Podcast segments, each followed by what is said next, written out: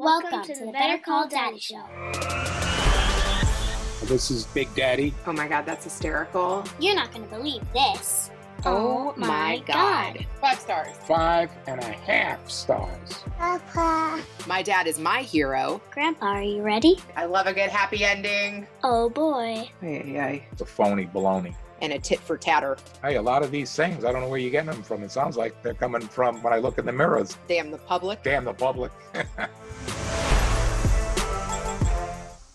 Introducing Emmanuel Kelly. His bio is crazy. He went on tour with Coldplay. He opened for Snoop Dogg. He's been on the Kelly Clarkson show. His X Factor performance garnered 500 million views. Emmanuel Kelly, welcome. I want to take it back to the beginning. Oh my God, you were left Yeah. in a box, half dead in Iraq. I mean, that's crazy. It's pretty mm-hmm. nuts. It's pretty nuts. Yeah. yeah. I was supposedly, you know, found in a box on a battlefield in Iraq by some soldiers who were shooting at, who were supposedly shooting at each other. And they heard a baby cry. They went towards it. They saw, you know, a box, and in that box was me.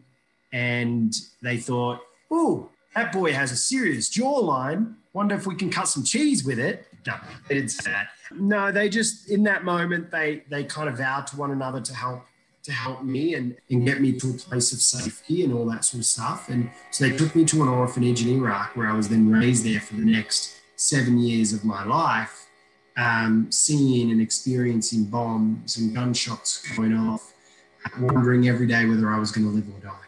And that was my life. That was my life for that whole time. Eventually, I came out to Australia because of this incredible humanitarian and woman, Moira Kelly, who had heard about myself and my brother Ahmed while she was in Albania.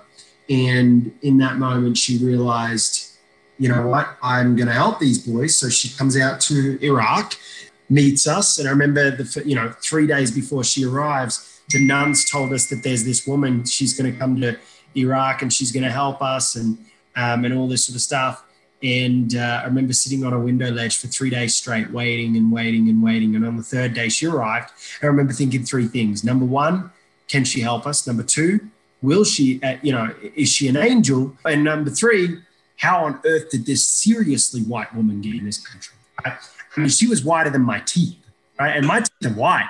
But in that moment, I realized I, I kind of gained hope right in iraq for seven you know for five years because i met her when i was five i came out to australia when i was seven for five years of my life it was all about survival and then i started feeling hope for the first time in five years took her another two years after that we eventually came out to australia listen multiple surgeries i learned how to walk for the first time use a knife and fork all the basic things that we take for granted every day and today i you know obviously i've done other things that we can talk about in a sec. But yeah, I read about your mom too. she's incredible.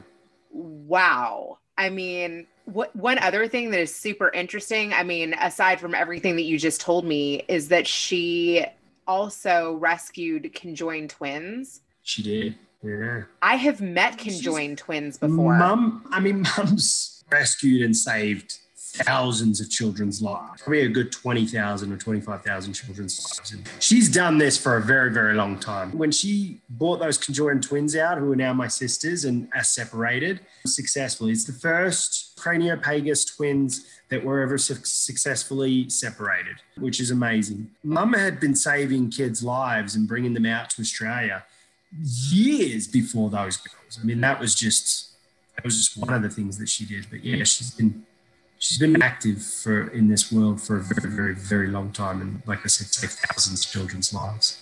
That is something so rare. And Yeah. I read too that she met Mother Teresa. She ran her projects for about five years. She was her right hand woman. She worked with her. She yeah, no, no, no. She she didn't just meet her. Wow. And she that's what inspired her to do the work that she does. Well, when she was eight years old, she watched a documentary on Mother Teresa helping a child with of color. And when I say a child of color, it doesn't necessarily mean African American or but she was helping a child of color. And in that moment, at eight years old, mum said that that's what she's going to do for the rest of her life. And so she started helping kids at eight years old. It's Yeah. truly incredible. I mean, It's pretty wild. It's pretty wild. not too many eight year olds want to change the world. Absolutely not. Absolutely. No, no, no, absolutely not. She, you know, that's the thing. That's what's amazing about eight year olds is often enough you don't know what you want to do with your life, but at eight years old she knew what she wanted to do with hers. You know, that's that's bloody unique. So, around that age is when you moved to Australia, right? I moved to, to Australia when I was seven. Yeah. And what did you want to do when you moved to Australia? Honestly, I just wanted to live. I mean, I didn't have dreams. I didn't have, no, I just wanted to get a better life. I mean, that's the thing. You know, a lot of people think, oh, you know, if you came to Australia, you, you know, you'd want to do this and that. But when you're in Iraq, you don't, you don't know, you don't have dreams. You, you know, you're in a war zone. You, there's no such thing as dreams. It's only, it's only survival. What do you still remember from Iraq? everything from the bombs and, and gunshots to having to change children's diapers at the age of five. I had to change kids' diapers and feed them and do all that sort of stuff. So, yeah, everything.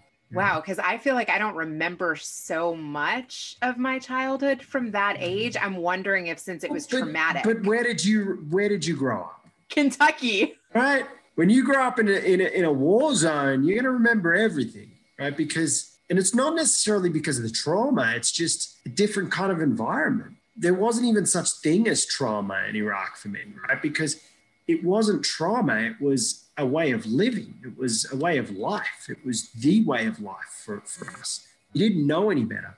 I think trauma comes in if you know better. If you know better and you're raised in a certain way, then there are so many forms and ways of having trauma. It could simply mean that a teacher in school yelled at you when you didn't do your work, but over the top yelled at you, causing trauma, right? Causing you to think and, and, and shift. If anything, the trauma would have more so come in. It's just good trauma, right? Come in at the, you know, when I had the cultural change, right? So, but in Iraq, that wasn't trauma. It was just a way of living. Wow. Okay. So, yeah, let's talk about the cultural change. Like when you get to Australia, Yeah. what do you remember that stuck out? Where you're like, oh my God, this place is amazing? I think it wasn't so much this place is amazing it was more I came out to Australia. It was more like political type, funny enough, political type things that happened. Like, for example, girls wearing tank tops and shorts. You'd never mm-hmm. see that in Iraq. Women driving, you'd never see that. I remember stepping into a car and a van, it was, and this woman gets in the front seat. Before she starts driving, I say, Excuse me, who, who's driving the car? She goes, I am. I go, No, no. I had an Indian accent at the time because I was taught English by an Indian nun. So I'm like, Excuse me, madam, who drive the car? Who is driving the, this car?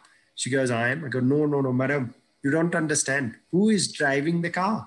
She goes, I am. Go, No, no, madam. You do not understand what I am saying. Who is driving the car? And we went back and forth like 10 times. Eventually, she just turns around and goes, I am, so shut up, right? And I'm like, well, madam, I am very, very sorry, right? She goes, she gets annoyed. Anyway, at the end of the car trip, I'm about to get out of the car. She goes, not you, you stay. I said, yes, madam. Keep calling me madam. I like that. She looks at me and she goes, now, young man, you need to remember this. Is a lesson that you will always remember. In Australia, women run the country, not men. I said, Yes, madam. Good boy. You remember that? Yes, madam. Every time I would do something that would contradict it, or she'd just give me the eye. This woman that said this to me is my now grandmother, right? So she's my mum's mum, right? What? Oh yeah, she was she was a tough woman. You know, I think those were like the big cultural changes for me. Um, TV, you know, simple things like TV. Wow, food, proper food. We had spaghetti bolognese. That was my first ever meal, which was amazing. Simple things, simple toys and things like that, like Matchbox cars and just the simple things in life that we were just mind boggled with. Grass. Oh God, yeah. My brother wouldn't stop kicking grass. It was hilarious. The minute we stepped on grass, I was just running around on it. I was loving it. My brother would not stop kicking it. It was hilarious. He was playing with it. He's like, huh, huh, because we'd never seen grass in our lives before. It was just things like that that really kind of struck us. A proper house, a bedroom, like just things like that was really mind boggling. Yeah, I mean, I have a baby who's two, and I watch him pick up the dirt or play with the little plants. You know, Yeah, kids of- are so innocent and and they're impressed by the most simple things. Simple things. So that's Yeah, it's crazy that you remember those It's details. Oh yeah, I think I've made an effort not to forget as well. Wow. Have you ever gone back to Iraq? No, I'm on a hit list, so I can't. No. Yeah, that's another story for another day. But no, I, I, I, What? um, yeah, yeah, another story. I'll, I'll leave it there. That that can be part two. We found out I am on a, on some kind of hit list, which is which is pretty hilarious. But that sounds scary. I can't go back right now. I will go back, but I'll go back with security. I'll go back. You know, I really want to like go back to the orphanage that I was in. I want to kind of see if I can find any any forms of family, you know, whatever that is, to kind of see what identity I am. I mean, for all we know, I, I mean, I just took a 23andMe. For I you was gonna ask. but that's the thing. It's going to be. I'm intrigued to find out if they can even find out what my my 23andMe is because my 23andMe is also like it's also dependent on parents, your parents, and your ancestors going into a hospital and giving a sample of their of their DNA at least once in their lives. So if there's none of that, and that's going to be that's going to make it extra difficult. Obviously, they weren't able to find you know probably relatives, but they'll at least able to find heritage maybe. You know, I mean, for all you know, it I could be all Italian. I could be African American with a little Italian in me. I mean, for all you know, like we just we don't know. I mean, my dad could be an American soldier, or uh, you, know, you just we don't know. You know, and that's what I'm curious about. I'd love to find out something. I love it. Oh my God, that's Mhm. awesome. Do you dream of like what your parents, what your birth parents are like, or No, I think it would be interesting to find out why and how I got the personality that I do, and my parents have any similar personalities to me, and that would be interest, intriguing and kind of cool. But no, my mum is my mum. That's who my mum is. Like, know, I feel like if I did know, it'll never necessarily like belittle the relationship I have with my mum because my mum is incredible and I love her. I think it would it would certainly create a little not confusion, but certainly a little like sideline on the fence, very very tiny bit, but on the fence circumstance, right? Because you know if my parents aren't who I think they are, or jealousy is created, then you know I don't want to have to try and create peace or silence. On top of that, you know, it's hard to look at that as well because I'm here in the US, I'm having this life. You know, I'd also, which I'd be more than happy to, but I'd want to help them to the extent of like giving them a new life and a better life. But at the same time, I- from what I've seen in my history in my life and what I've seen mum do for other kids, often enough people that aren't raised with the mother that I had will also take advantage. You know, I'd want to help them. I'd, I'd do that all the all the good things, but I think it would just it would create friction regardless. that's really deep that you've thought about that actually. Yeah. Have any of the other children who she's helped gotten back in touch with birth parents and you've seen that? Most of the kids that my mum brings out go back to their country and they have parents and they have families. Really? Yeah, yeah, yeah, yeah. But there have been a couple kids and people that mum would bring out who have a family of their own in some way, shape, or form. Mum's like, I want to give you a better life. And in many ways, in many cases, they have times taken for granted what they've got, but they haven't gone backwards. And I need to remember where I'm from. And so it's sad when you see that because you're like, mm, well, my parents do that. And now these guys are young, these kids are young, so they can always reshift their mindsets to realize it. when you're older, you won't change. You're not going to change. So I also don't want to change them as individuals. So I think if I did, you know, I would I would be part of their lives, they'd be part of mine, but probably have to draw a line. I think no child should have to do that. So I don't know if I'd want to find them right now. I think it's really amazing that you would want to try to help them. But yeah, like what if they were a lot worse off than you are? And what if it was a huge financial burden? Mhm. And how would that can't- fit and- in? and- And if I couldn't help them because of whatever reasons, I wouldn't want it to damage the relationship that I'm just now um, getting to know and build, you know. So I think anyone that wants to do those things, it's just like having a child, you know. I think there's so many people in the world that are like, oh, I want to have kids, I want to have kids, I want to have kids. I'm like, but are you ready? And And I don't mean ready to be a dad or a, or a mum, but I mean ready. There's so many people that have kids and are struggling every single day. It would be irresponsible, right? And that's the same case with, I think, finding parents, right? It would be irresponsible of me to find my parents and not to be ready. I have to say that there's never a perfect time to have a kid. And no there matter isn't, but how cer- ready you think you are, like you're never, you never no, are. and I don't mean I don't mean emotionally ready, right? I don't mean mentally and emotionally ready, right? Even Because- financially. but I think you can. I think I think you can. If you're not, then would you rather your kid suffer and not have a life? Even people in America who live under the poverty line, right? I know so many families and parents who have a child because they know they can get money out of whatever reason they can get money out of because they get extra money or whatever it is. I know so many people who are successful business men and women. I mean, I was talking to someone a few weeks ago. I know we're kind of diverting into a different conversation for a second. That's okay. Talking to someone the other day who is like, "Oh, I really want to have a kid." I'm like, "Oh, that's awesome." They're like, yeah, you know, I think it would be good for me. I'm like, and and I'm like, okay, that's great. Okay, that's awesome. Good on you. Are you ready? I don't think you can ever be ready. I go, I agree. But I mean, are you ready? Right? Are you ready to put aside your job for the next four years, right? And raise that child and make sure that child has a, a father or a mother, right? At least a mother. Because the reality is, kids that end up in prisons or on drugs or whatever it is, often enough, it's not because of the low income areas, right? Yes, that's a big piece. But you know why? It's because their parents aren't there. They're not there to raise them. They're not there. So naturally, that child goes in search of a figure. And the figure is someone who can financially and emotionally provide for them. So if you're going to have a child, I'm not saying the child should be spoiled. By all means, no. But like my mum, I mean, she was incredible with the way she chose to keep my brother and I because we came at a very perfect time for her because she was ready to stop traveling. She was ready to settle down. She was ready to start up a nonprofit in Australia. She was ready to focus on raising a family.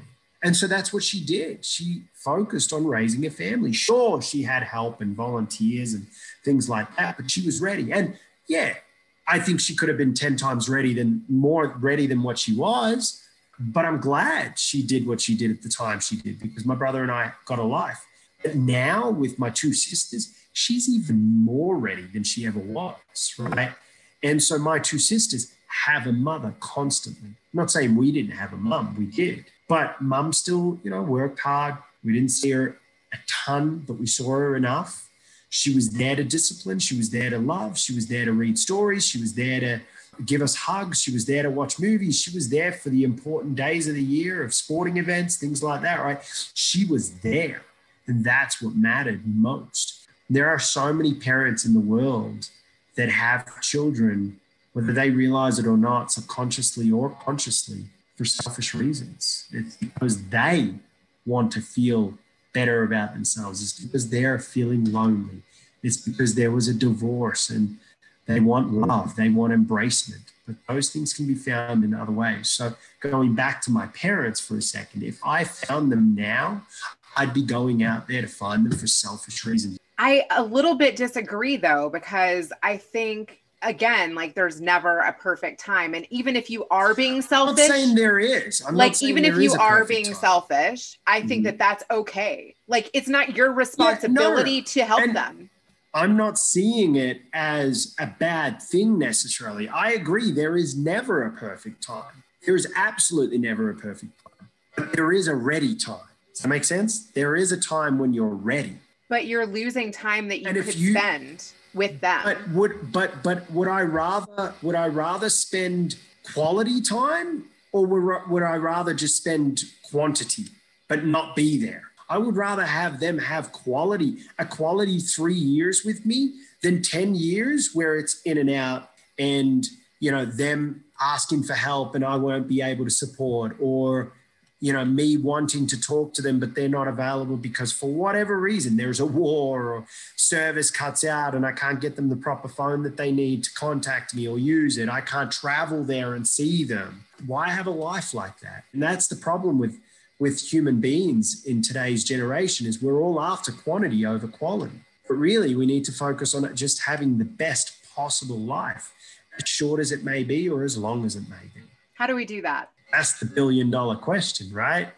I don't know. I think there isn't a specific way to do it. I think each individual has their own unique way of doing that, right? For me, it's achieve the success I'd like to achieve in the time that I have right now, which is being young, when I can afford to take risks, when I can afford to jump out, when I can afford to do things that I probably wouldn't be able to afford to do when I'm 50 or 60 or 70, right? Because of whatever reason, finances, etc. I'd rather take those risks now. And I think taking those big risks from a business sense right now and a financial sense right now will allow me to have a better quality life when I hit my 30s and 40s. I think that the, the problem our generation, especially my generation, is that they think, oh, now's the time to play hard. But the one thing we forget to realize is money, one, does buy time in some cases. Okay. 90% of the time, it buys time.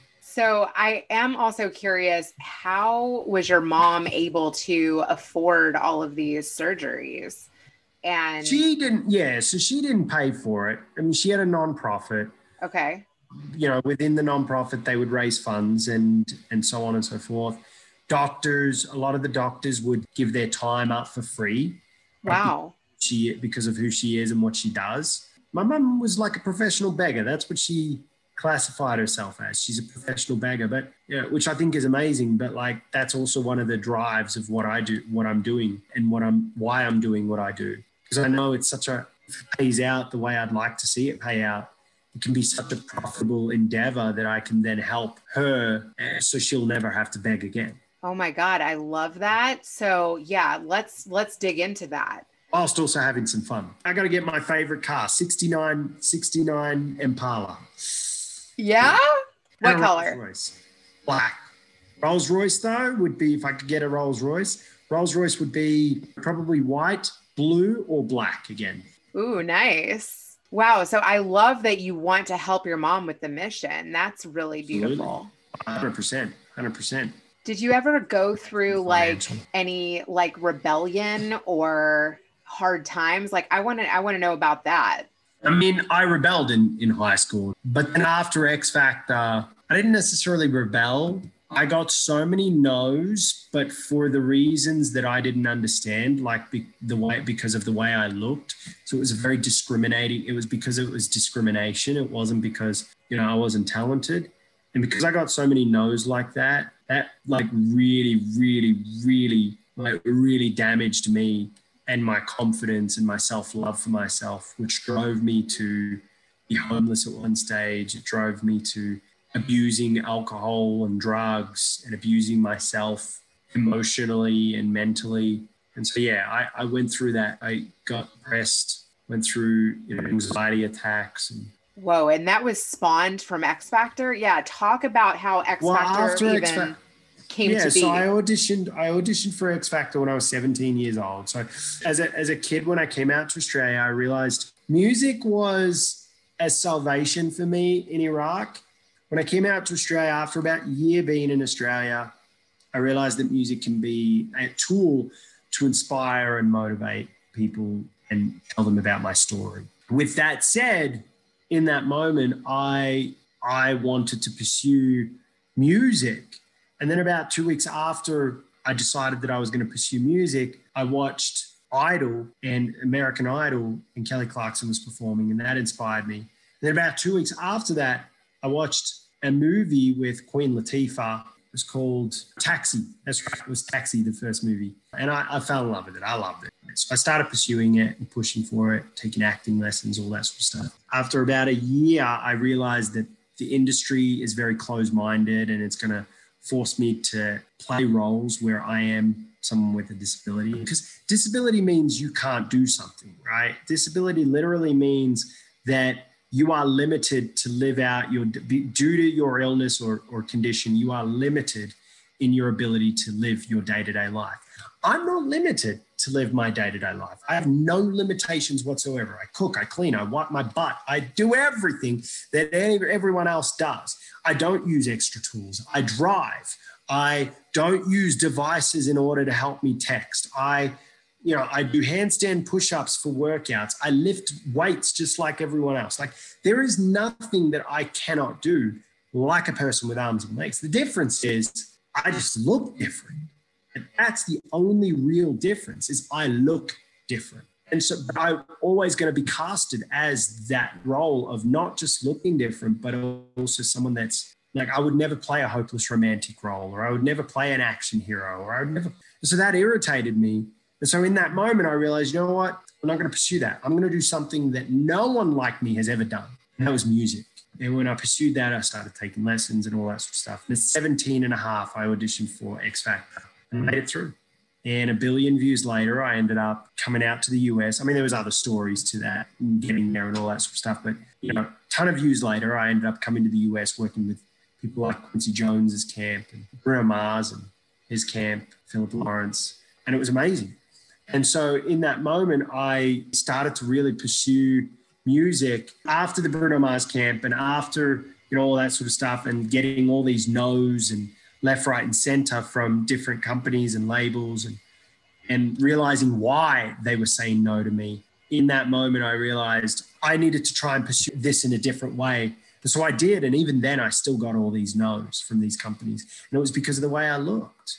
And so that drove me to go down a really kind of dark path of abuse, mentally, emotionally, and, and in some ways physically with drugs and alcohol and socially, I was abusing myself and I started to lose confidence and love for myself. And the more I started to lose love and, and confidence for myself, the more I started to get depressed and, and worse and worse and worse. in so many ways, you know, still today, I, I do wish I never did those things, but I'm also glad I did do those things and I did get all those no's because it's also helped define what I'm doing with myself today and helped define where I'm going with my life and help define you know the new company I just started up and the new song that I released, which is Red Love, right? And it's about self love. It's about finding love. So you know everything happens for a reason. I, I discovered. Yeah. So tell me about your mission. Tell me about your new company and how you're defining yourself. My new company's called Outliers. It's a management company and a record label. Chris Martin is the president of the company, which is very cool and we're signing outliers of the world, Emmanuel Kelly's of the world, the Lewis Capaldi's of the world, the Ed Sheeran's of the world, the Stormzy's of the world, the Eminems, the you know the ones that everyone rides off, but ends up being successes. The the next Beatles of the world, you know. Like I'd love to see the next Beatles of the world be you know an Asian, African American, an Arab, a Latino, and an Italian in the band, right? Just you know, multiple different cultures and whatnot, right? Um, not a bunch of white dudes, you know. There's nothing wrong with that, by the way. But it's just, you know, I'd like to see growth in the music industry. And so Outliers is about creating growth. It's, you know, it's spelt with a Y, right? It's not spelt with an I because we want to we want to find the people that are looking and searching for their whys and we want to be their answer to find that why that's really amazing. Where do you find the outliers? They're everywhere. They're in an orphanage in Iraq. They're in a small village in Bangladesh. They're in a war torn village in Somalia. They're in hell, they're in America, in Compton, you know, they're in they're in the underprivileged areas. They're in the underserved, underprivileged areas. And in some cases, they're in Beverly Hills. How did you find the love again for yourself? For about three months straight, I told myself, I love myself, I love myself, I love myself. When I was in a really bad spot, it was the first time I'd gotten out of the couch to go and look at myself in the mirror, other than go to the bathroom. I would, I would be struggling to even do things like that. And I wanted to see what I looked like. So I looked at myself in the mirror and I hated the person on the other side. I punched the mirror as hard as I could. And the next day, my friend who gave me the couch bought a new mirror and he puts up the mirror and he goes, just don't break this one. And I looked at myself in that mirror the next day. But before I did, that night after I punched myself in the mirror, I kind of looked up like inspiring co- quotes and things. And I saw a quote by, by a guy named Wayne Dyer that said, It's none of your business what anyone thinks of you. But it ended there. So when I looked at the mirror, when I looked at the new mirror the next morning, I asked myself, Hey, Manuel, you got to remember it's none of your business what anyone thinks of you. And I said, okay, so if it's none of my business, whose business is it? And I looked at myself again and I'm kind of talking to myself, having this conversation. I go, oh, I suppose it's yours, right? And I go, yeah, it is your business what you think of yourself. It's of anyone else's business. It's of your business what anyone else thinks of you. It's only your business what you think of yourself. So I said that. And I'm like, all right, in that case, what do you think of you, Emmanuel? And I looked at myself again. I kind of turned away. I looked at myself and I said, Upline, love me. That's what I think of myself. I love me. The more I would start embracing who I am, and the more I started embracing who I am, the more I started to manifest the things I wanted to manifest. After I told myself I loved myself, I started to put goals in place, and those goals were were met by my sheer willingness of embracing myself and telling people my story and telling people what I had experienced, telling people that I embraced me. The more I loved myself and the more I embraced myself, the more I gained the confidence to share and to ask for help and to surround myself with good people and the people that will get me to where I got myself to eventually, right? And that was opening for Snoop Dogg, performing with David Foster, performing with Paul Oakenfold on a number of occasions. And then eventually you know, going on Coldplay's tour as their special guest.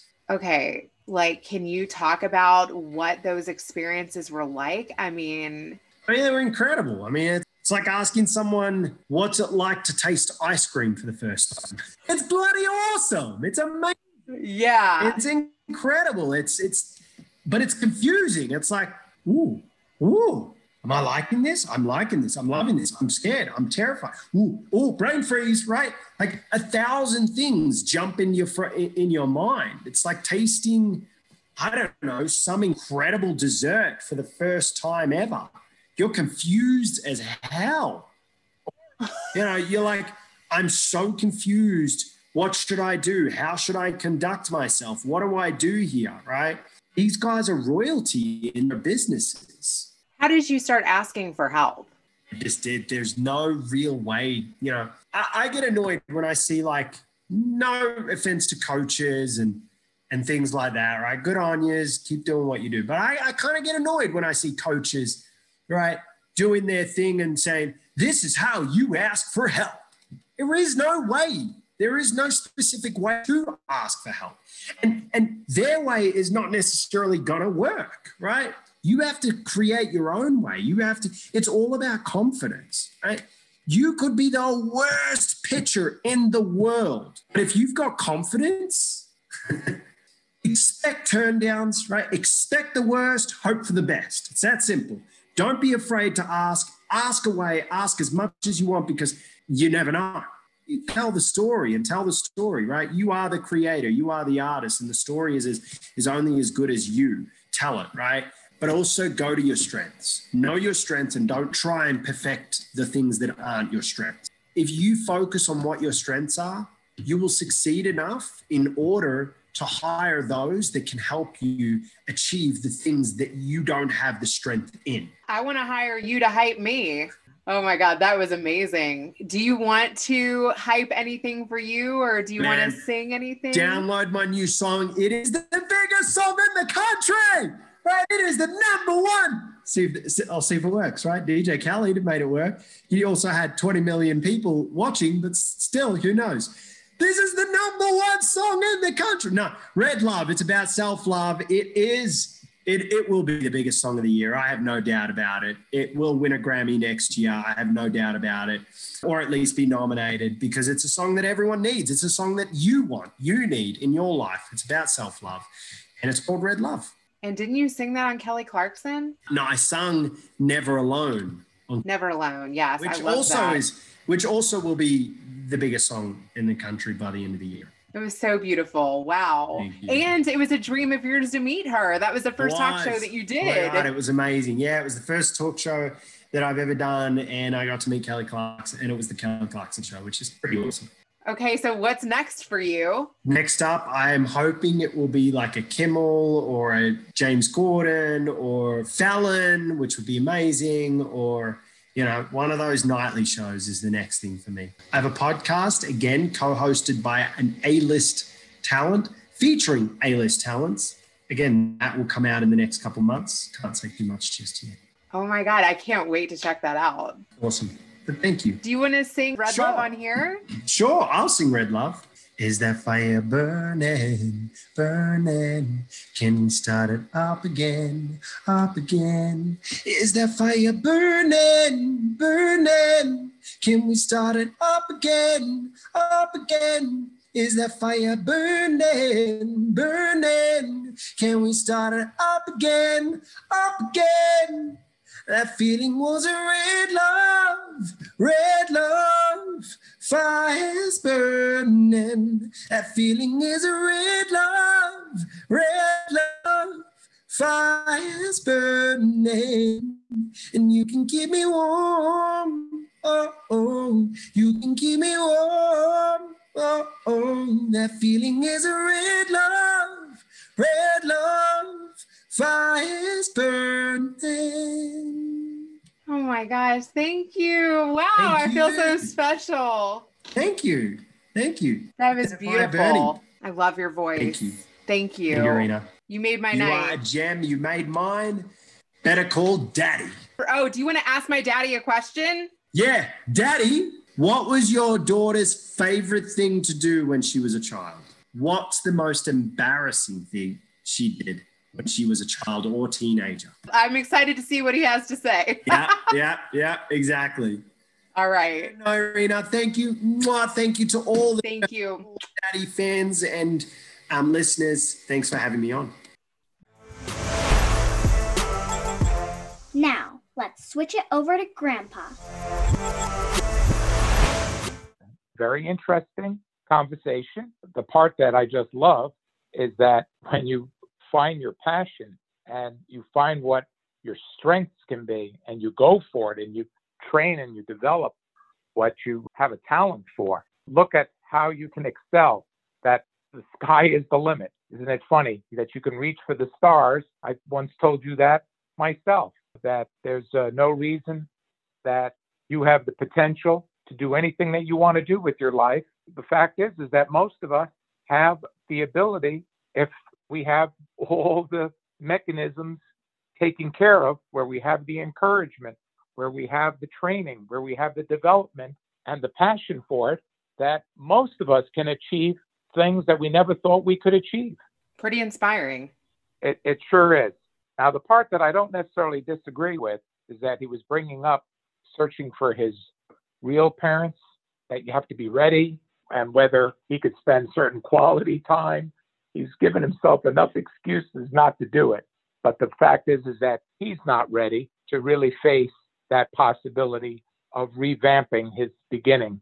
And the person in his life that has set an amazing, amazing example is the mother that raised him and the kind of dedication that she's had to taking in him and his brothers and adding sisters and doing Mother Teresa's work, doing such a unbelievable job and the sensitivity that she has to accomplish good things for people is just also an amazing story. When you have an example like that, someone who's there for your ball game, somebody that's there for whatever you want to be and is encouraging you to be the best that you can be, that's also a very big factor. And that's what he has in his mind. That's what he has in his mind as the example to look forward to and to follow. And and that's the legacy that he's trying to do as well. So when you have a mentor, and it doesn't have to necessarily be someone in your family, but someone who really cares and shows that compassion and really cares about you, it has a very big effect on your life. One of the things that uh, you've mentioned to me yourself is that just because somebody tells you no that doesn't mean that that is the final no. That shouldn't stop you. You just have to find the person or the or the road where it's right and where the answer is yes. And guess who has that same philosophy? You didn't make that up. I have the same philosophy that I also want to find a way always to win and learn from my mistakes and learn from the experiences that I've had and the experience of others and find a better way. The other thing that's very interesting is that I'm not the smartest guy in the world. I'm very good at certain things, and some things I'm not that good at. But surround yourself with people that can help you, where you key in on what you do best and what you develop in, and you can develop in many things that other people can help you with so that you're sure that you're getting the right job. But you don't have to be an expert on on everything. But if you can learn how to learn and you can learn how to listen and you can learn how to objectively know whether someone is giving you the right information and the right advice, then you have a network or a confidant that you can work with. Believe it or not, life is also a team sport. You can't do it all by yourself. Well, he's gotten to collaborate with some world renowned people. He's been extremely fortunate there. Well, he surrounds himself with talent, and most successful people try to do the same thing. They try to surround themselves with talented people and positive people and positive energy. And the more positive energy that you're around, the bigger tasks that can be accomplished. I'm a big believer in that, as you know. I do know. I found it also to be very interesting is that when he was feeling down and rejected on the way he looks or the way he was performing as a young man, it's almost like you want to numb yourself. You want to drink yourself or take drugs or you want to cause a ruckus because you feel like screaming and yelling and getting it all off your chest.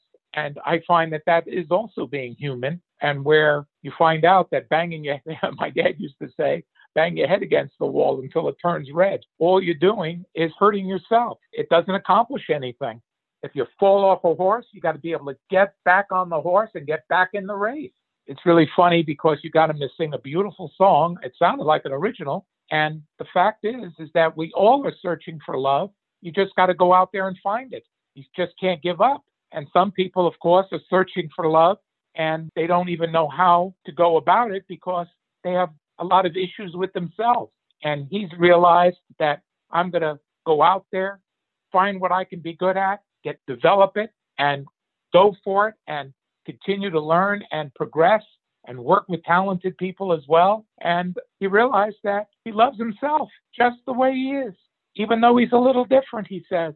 But I love myself. And by accomplishing that goal, he's able to then spread his wings all over. And he's able to meet all kinds of incredible people because he has a shining glow.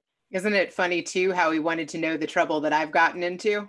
Well, that's the thing, you know, because he faced traumas of self-doubt and being a little bit of a troublemaker. The funny part is is that everybody that experiences getting into trouble themselves want to know what kind of trouble you get it got into. And the funny part is is that we'd have to have a whole new episode on that or write a book because you certainly have done plenty of exciting, difficult things that I had to chase you after also. To name just one thing that you might have done that's a little wild or crazy, uh, like I said, I'd have to sit down. I wouldn't want to give one validity over another, but certainly the one that I remember that I think we handled well was that if you remember, I had to come and uh, get you where you had gotten a DUI or something. You were out in the boondocks past your curfew, didn't go where you were supposed to go, uh, drinking and driving, and you got caught. But I would like to think that even though you were a little wild and crazy, but you were in trouble and your dad came to get you, I still tried to encourage you. Obviously, I didn't like what you had done, but to show that even doing something wild and crazy, that you always had a place to come back to. And I think that's important for a daughter or a son to know that even when they get into trouble, that there's somebody that's always going to be in their corner no matter what. I think I should have got a better lawyer. uh, there's plenty uh, at the bottom of the ocean. Thanks for listening to the Better Call Daddy Show. Now you can subscribe on Apple Podcasts, Google Play, Spotify, iHeartRadio, and TuneIn. If you've enjoyed this episode of the Better Call Daddy Show, please feel free to review it at ratethispodcast.com slash Better Call Daddy. Add Better Call Daddy podcast on IG at Rena Friedman Watts on LinkedIn.com.